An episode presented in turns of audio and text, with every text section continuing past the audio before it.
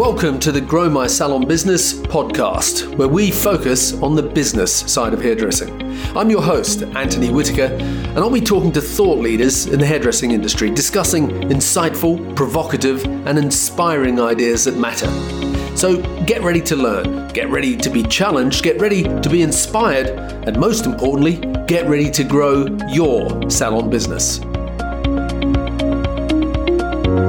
Hey everyone, and welcome to the Grow My Salon Business podcast. I am your host, Anthony Whitaker, and today I'm going to talk about a question I'm often asked, and that is should you buy an existing business or build a business from the beginning, build it from scratch. Now, there's no one size fits all as an answer. So let's talk about both options and look at the advantages and disadvantages of, of both. Now, I've done both, and there is definitely fors and there's definitely against with both options. And obviously, they'll vary dramatically depending on the business you're buying and the situation that you're in as a potential buyer.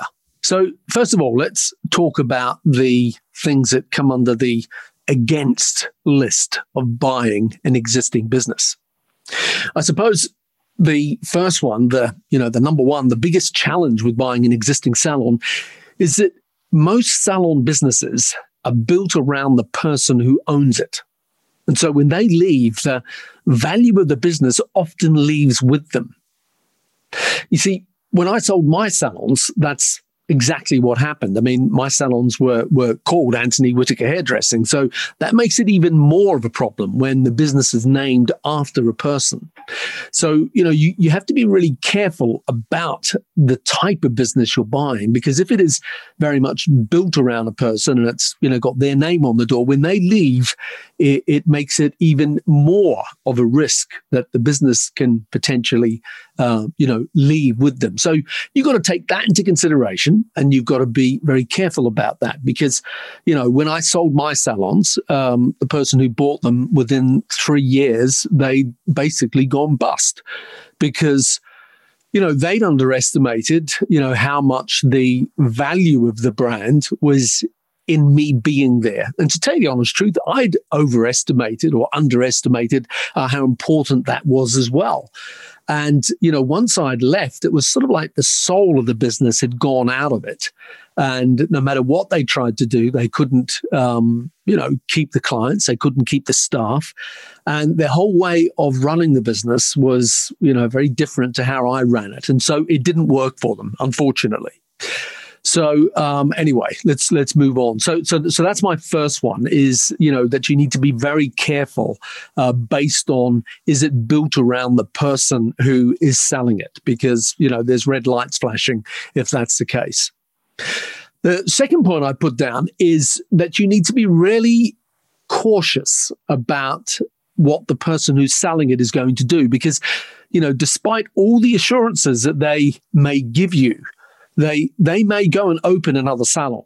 And when they open another salon, they take the clients and the staff with them. Now, you know, they're going to say to you that they're not going to do that. And maybe at the time they even, you know, are not planning on doing that. But six months down the line or a year down the line or whatever it is, that may be exactly what they do. And uh, I've seen it happen more than once. So you, you, you know, you've got to be very cautious and you've got to make sure that you don't try and take shortcuts. I see so many hairdressers sort of look at spending money on, you know, getting proper legal contracts or spending money with, you know, an accountant that, that they think they're saving money by not doing that but you need to make sure that you've got legal contracts in place that have stipulations in it, for example, that are going to, you know, protect you about the person who's selling it and have some clauses in there that prohibit them from opening up, um, you know, within X amount of time uh, and within X radius um, because otherwise, you know, you, are very leaving yourself unnecessarily open, um, you know, to that being abused. Okay, so the third one I got on my list is that when you buy an existing business, and you know, in, in, many ways, every time I look at one of these, I think this is actually the most important, but but they're, they're, all as important as each other. And and the third one I put down on my list is that when you buy an existing business, you're buying and inheriting an existing culture and that the culture of that business may be very different to the way that you want to run the business. And so you're going to want to change it. And and that's where a lot of problems come in. And and this is you know exactly what happened with my business is that you know I, I sold my salons, and the people that bought them already had salons. Uh, but the type of salons they had, and the target market that they had, and the way they ran them and managed them was very different to mine. And so they underestimated the you know the culture and and the value that you put on a culture as to how the culture of a business you know makes it makes it work. And and culture is something that you know I talk about a lot in, in my seminars and uh, in my in my books. Um, you know so I'm not going to go into it a lot of detail here but you know it, it's almost an invisible thing. But even though I was still on the scene for a bit once I was no longer um, directly involved in my business or owning my business very quickly the culture started to change. And it's like I say it's a, it's a, it's an invisible thing. So you know when you take over a business, you're going to want to almost definitely change the culture. And that's where the problems start. And so, so that's what leads us into number four, because with the business comes the people. And some of those people are going to be great. Okay. But remember, you're the newbie. And the existing team are not willingly going to want to embrace all the changes that you inevitably want to make. You see, you're coming into their pitch and some of them will not be happy about that. And in fact, you know, some of them are going to be really disappointed because in all likelihood, they didn't know the business was being sold. Okay. Because the person who's selling the business is not going to broadcast to everyone that the business is being sold because if they do that, they risk that the staff might leave before the sale goes through. And then therefore the value of the business can start to, you know, crumble in front of them. So, so the staff that are there when you buy that business are often going to feel betrayed. They're going to feel disillusioned. Some of them are going to feel angry. And, you know, no matter how nice you are, they're already decided that they're probably not going to like you. And, and some of them may even consciously sabotage everything that you're doing.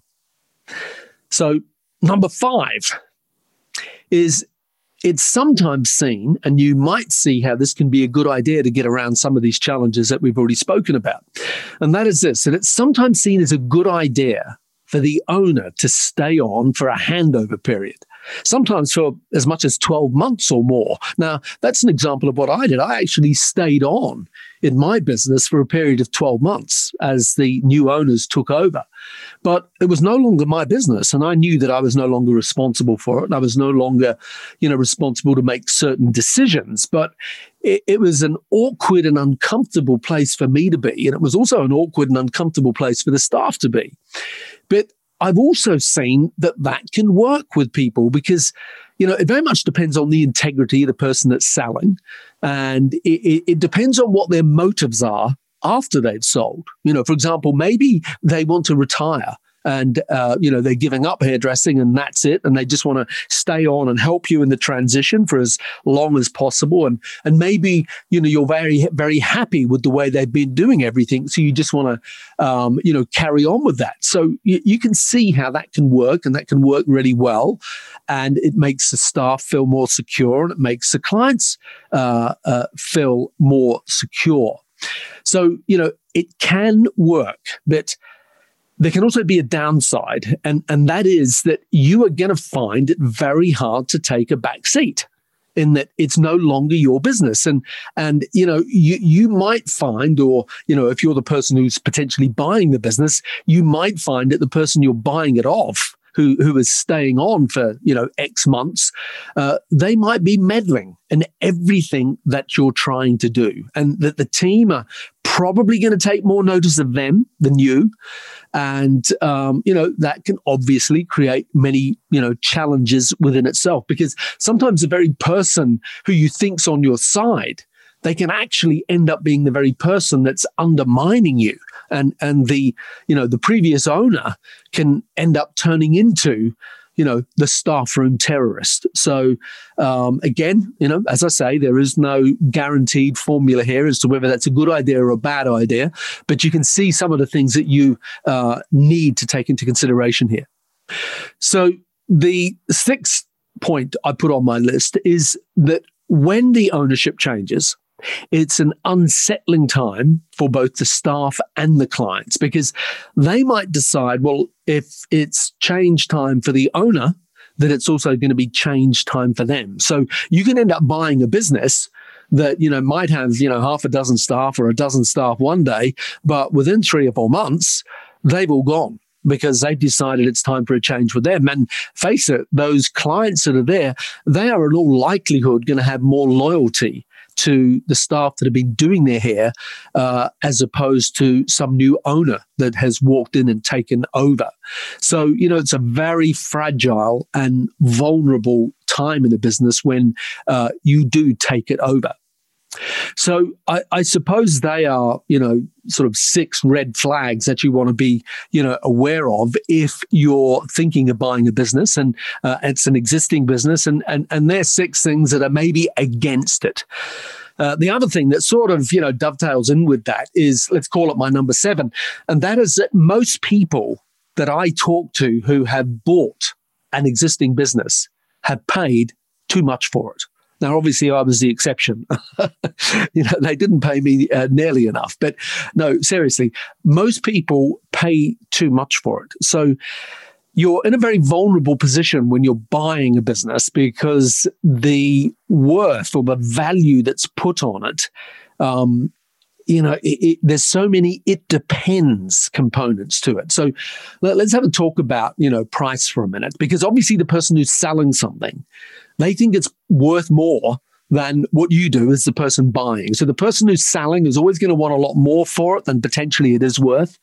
And uh, the value that they put on it may not be wrong, but what they're selling it as and what you actually end up getting can be two very different things in terms of what you end up getting a month down the line or two months down the line of you know a lot of people have left etc so how is that uh, valuation figure put on it? Well there is no exact science to this. There are lots of things to take into consideration, and uh, you know, ultimately, it's that adage that uh, that old adage that something is worth what you are prepared to pay for it. Okay, so how do they arrive at it? Well, usually, you know, they will have spoken to, um, you know, an, an, accountant, a financial advisor, or something, and they would have come up with a figure, and they will usually try and justify it to you as being it as that figure being some sort of multiple of either the total profit that the salon makes per year, or some sort of multiple of what the total sales are per year.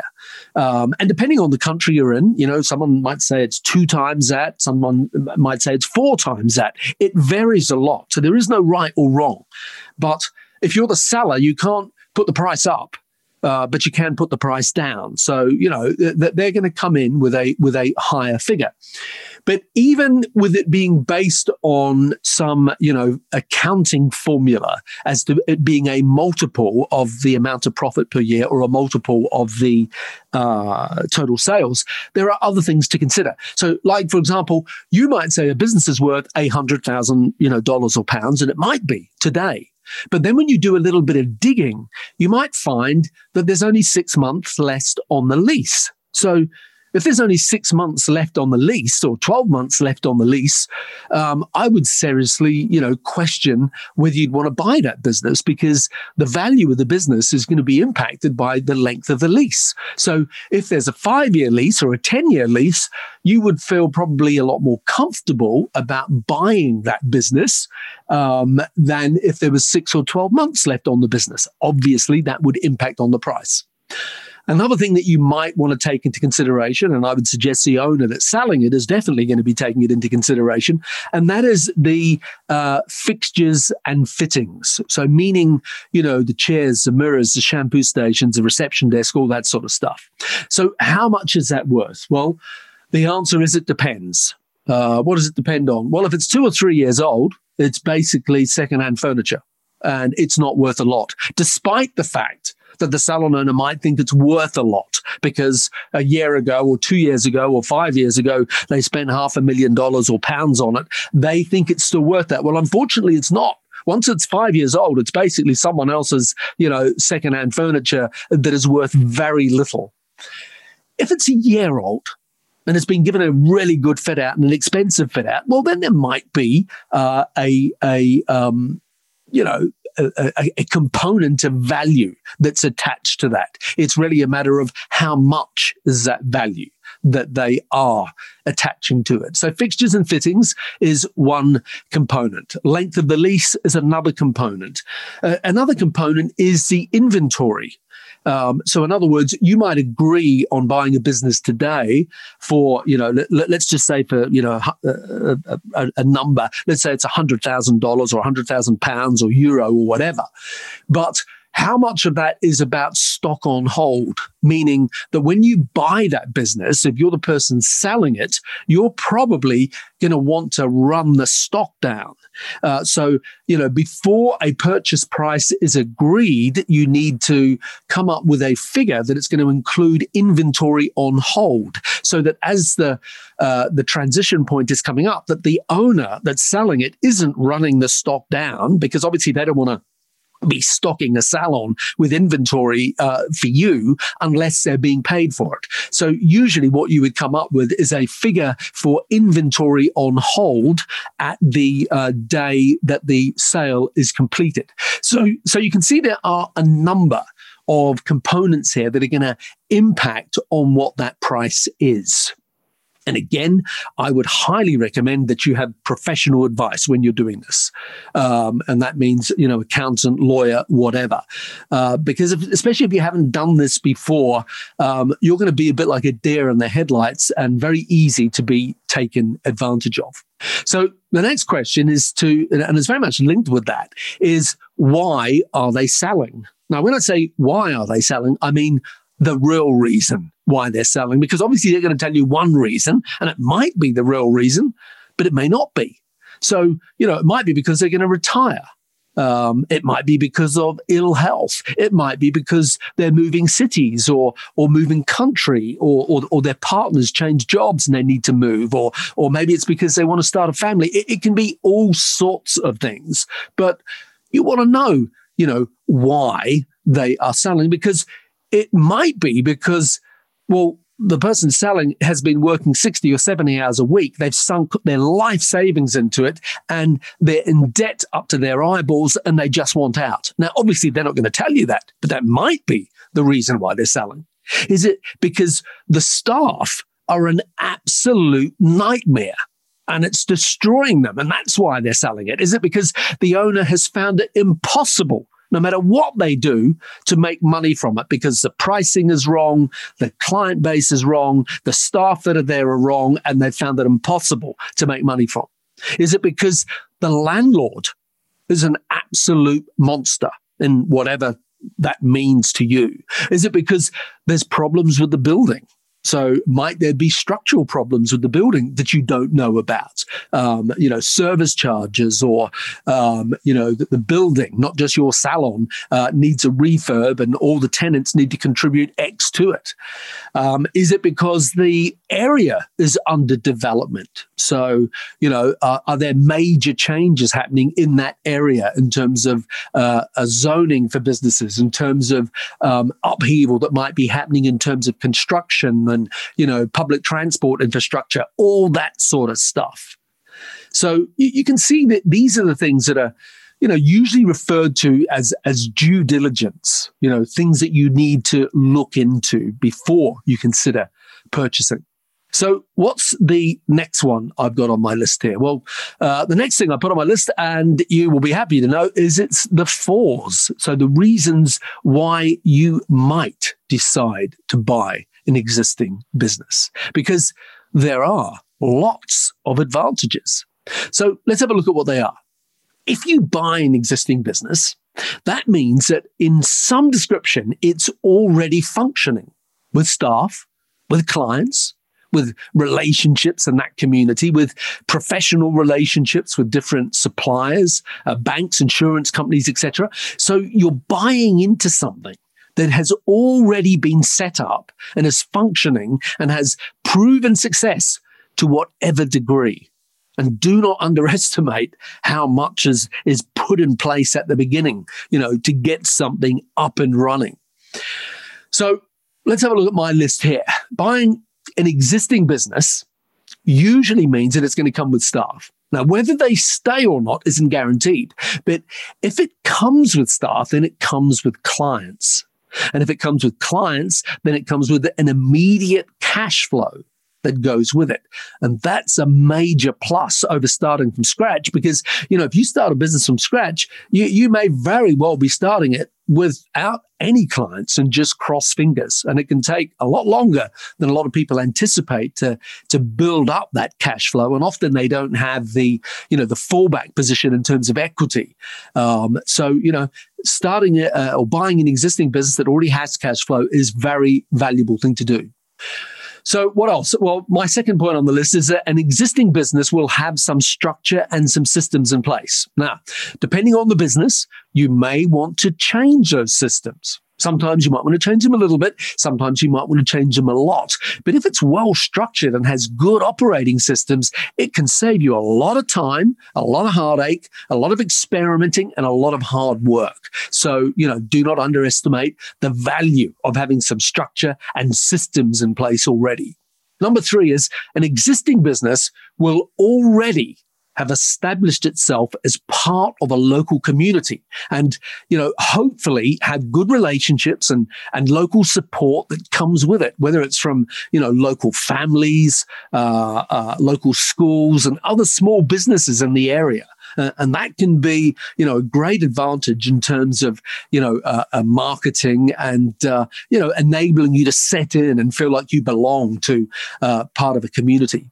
The the fourth thing, very much you know connected with that, is that an existing business will already have relationships with suppliers, banks, and tradespeople. You know, insurance companies, utilities, and all the correct licenses, etc. And you know, again, you might have your own network of that, but if it's your first foray into business ownership, you know, those established and trusted relationships they can be a great benefit. You know, getting into a, a salon where there's already, you know, this is our electrician, this is our plumber, this is our IT company, this is our handyman. All those sort of things, you know, can take a long time to, you know, to set up and, and establish.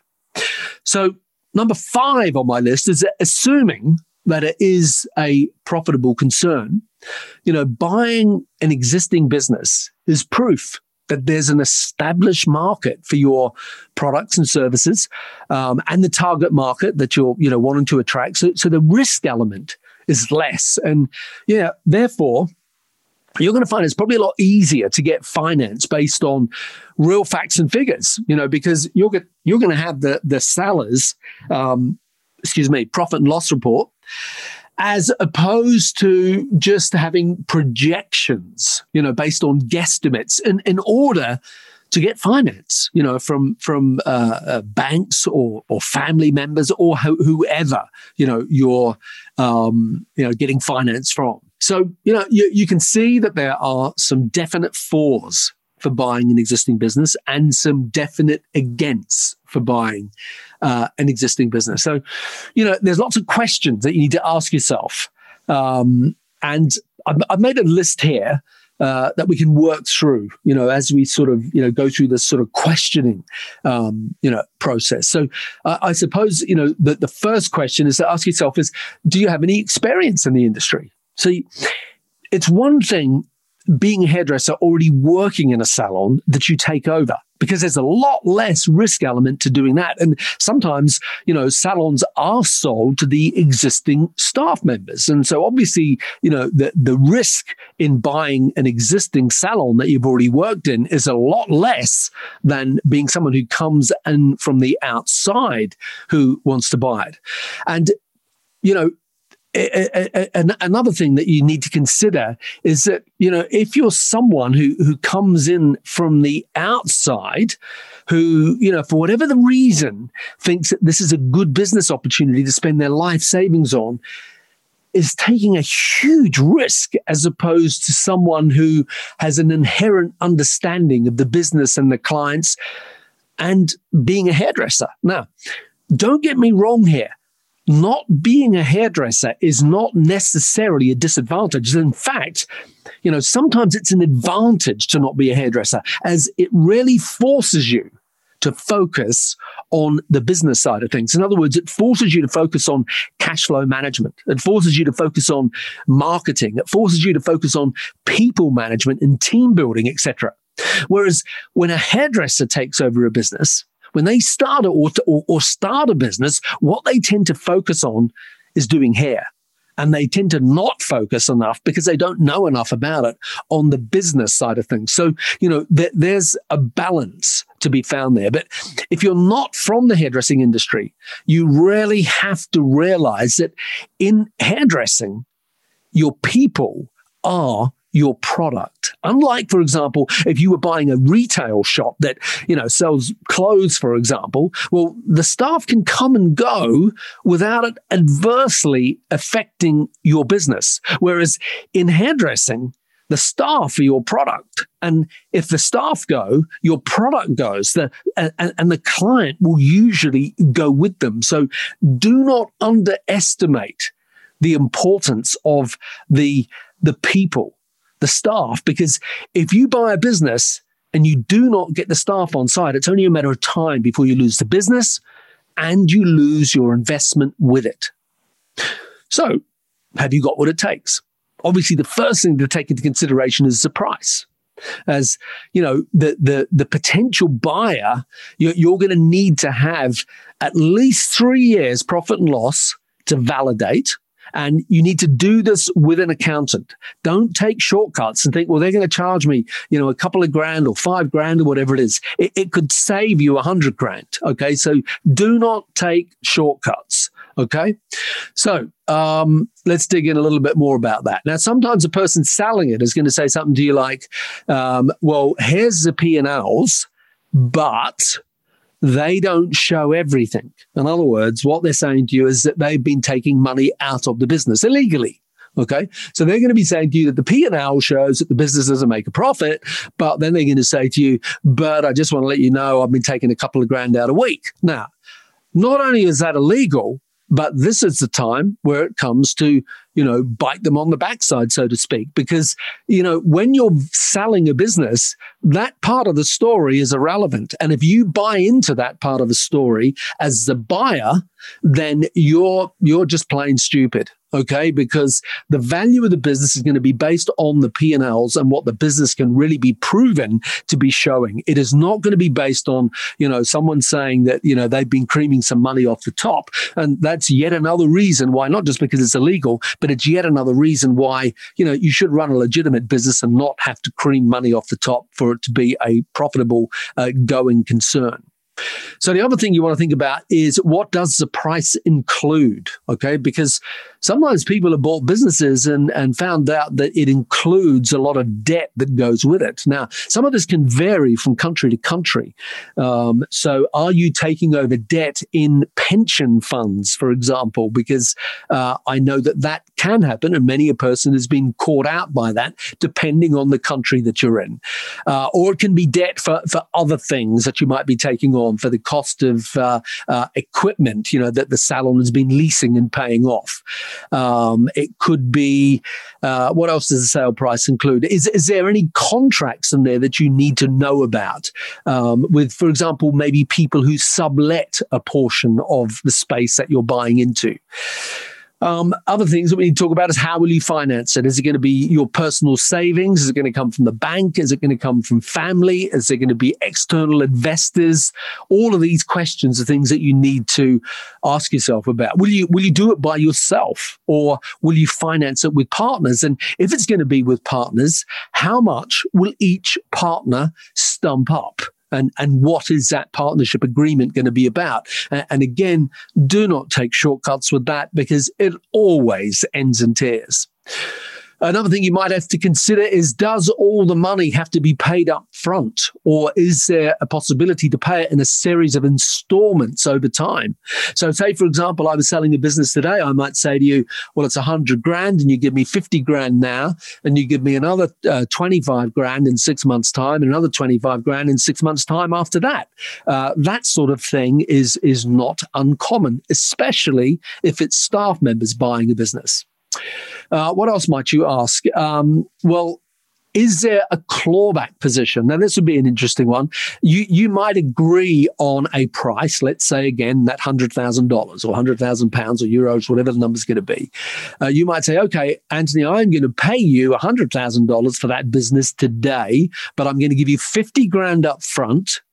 And the other 50 grand I'm going to give you in 12 months' time, provisional on the figures still being there and there being some sort of uh, formula to work out a depreciating amount on that 50 grand in the event that you still owe, in the event that it's not there and that the staff leave and the clients leave or whatever. Again, uh, you need legal help to put something like that together because that links into that very thing. Will the staff stay? And another component is do you want them to stay? Because sometimes, you know, you might buy a business and you might look at the staff and go, there's no way on God's earth I want those staff or some of those staff to stay because uh, a lot of them may not be your sort of people. And maybe you value the location you value the lease uh, but the staff that you're inheriting are not the sort of people that that you want to employ. So uh, again what are the legal implications around that uh, another thing you might uh, that might come into this is: Do you already have a salon? So is this an expansion move? You know, uh, if you have another salon, how will that work out? So, for example, where will you work? You know, will you put someone else in there as a manager, or will you work in there? Will the staff of this new salon you're taking over uh, will they move around between different salons? Uh, will you rebrand it, or, or you know, will you rebrand it under the name of your existing salon, or will you keep it the same? Same as what it is? Or will you keep it the same as what it is for a period of time and then rebrand it? Um, does, does this new salon need a refit, you know, as part of the takeover? You know, if you do buy it, are you straight away going to, you know, close it down for a couple of weeks and give it a complete refit and a rebrand and, uh, you know, have a reopening? And, and what does that look like? Um, what about the neighbors? Um, are the neighbors, again, this is sometimes the reason behind why some businesses are sold because they have, you know, problems with uh, with neighbours as well as landlords. So, you know, wh- what about the neighbours? Are they a fit for your business? I would check them out before you, you know, you pay anything. Uh, will the owner stay? As I mentioned, uh, do you want them to stay? How long do you want them to stay? What role will they stay in? Um, if you're a non-hairdresser, let's let's get this one on the table. If you're a non-hairdresser, are hairdressers easy to work with? No, more often than not, that's the answer. They're not always easy to work with, especially if you are a non hairdresser, because they will pull that card on you straight away. That is, uh, you don't understand card. Um, and it, it's it's not rocket science. It is easy to understand. And as I said, sometimes it's actually advantageous to not be a hairdresser uh, because what you do understand is business, and what they might understand is doing hair. But um, it, it, can often be a card that they pull on you, uh, which is you know the beginning of the end, so to speak. So. Um, I'm not saying that you do understand, but as I said earlier on, do not underestimate how important it is to get the people on side and that you do understand them and you do understand their world. It doesn't mean you have to learn to cut hair or color hair or whatever, but you want to understand what makes them tick because many a person's found out that they can be a special breed unto their own. and, uh, you know, they might defy what you think is normal common sense. Um, okay, so what else have I got on my list? Are you a leader? Because it's a people business that you're buying. So whether you are a hairdresser or uh, whether you're coming in from the outside, are you a leader? Because you know you need to be good with people. You need to be good at communicating, and you need to be good at building teams. Because as I say, your people are your product. Another thing to consider is that sometimes people who are buying a business are buying a franchise and uh, sometimes they buy a franchise uh, from within. So they're already hairdressers. And uh, so, like Toni and Guy, for example, you know, you, you can't buy a, a, Toni and Guy, I believe, unless you have come within uh, the ranks of a, a Toni and Guy business. Other franchises um, are not like that. In fact, other franchises prefer you not to be a hairdresser. And so, you know, I know people who, who buy a hairdressing franchise and they buy it as a turnkey business. And sometimes those businesses are a turnkey business uh, because of the way they've been set up. And they might have uh, a lot of support, or in other cases, maybe they don't have a lot of support. So if you're buying it as a franchise business, you need to be, you know, it's buyer beware. Uh, does this business run on its own as a turnkey salon business model or not? Uh, and if not, is there support and how much? Um, if there's not support, do you want to be involved in the daily running of it? It can be an enormous amount of fun. Uh, uh, but it takes time. And the more time you have and the more, um, you know, you are involved with the business and the people in it, then I can pretty well guarantee the more successful your franchise is going to be. So, um, you know, that's something else to think about. But again, you know, is it, is it a good play for someone to, you know, put their life savings into, uh, their entire pension fund into, and think that it's going to be a cash machine that's going to spit money out to them without them having to do anything? Well, I, I would be really cautious about that. Um, you know, it can be hard work. And like any investment, there's a risk envelopment, uh, a risk element, sorry, uh, involved. But as I say, it can be an amazing business. It can be an amazing business opportunity. Um, it, it, it, you know, can lead to multiple franchises. Um, it, it, can be very rewarding as a as a as a craft as someone who stands behind the chair seeing clients. It's incredibly rewarding. As someone who owns a salon who is part of a community who, who builds up and employs young hairdressers and you know sees them succeeding and builds a brand it can be incredibly rewarding. And yes it can be financially rewarding but is it a get rich quick scheme? No, without a doubt, it's not a get rich quick scheme. Uh, so, should you do it? Well, there is no cut and dried answer to that. That's up to you. But as the saying goes, buyer beware. And I think we've covered a lot of points in this podcast that, um, you know, allude you to some of the things that you do need to, to be aware of if it's something that you're considering doing. So, that's a wrap. So don't forget to leave us a rating and review on Apple Podcast. And thank you to all of those that have already lead, uh, left us a review. I read every single one of them, and I really appreciate you taking the time to do that. So until next time, keep safe, keep healthy. This is Anthony Whitaker on the Grow My Salon Business podcast, wishing you a good week. Thank you for listening to today's podcast. If you'd like to connect with us, you'll find us at growmysalonbusiness.com or on Facebook and Instagram at Grow My Salon Business. And if you enjoyed tuning into our podcast, make sure that you subscribe, like, and share it with your friends. Until next time, this is Anthony Whitaker wishing you continued success.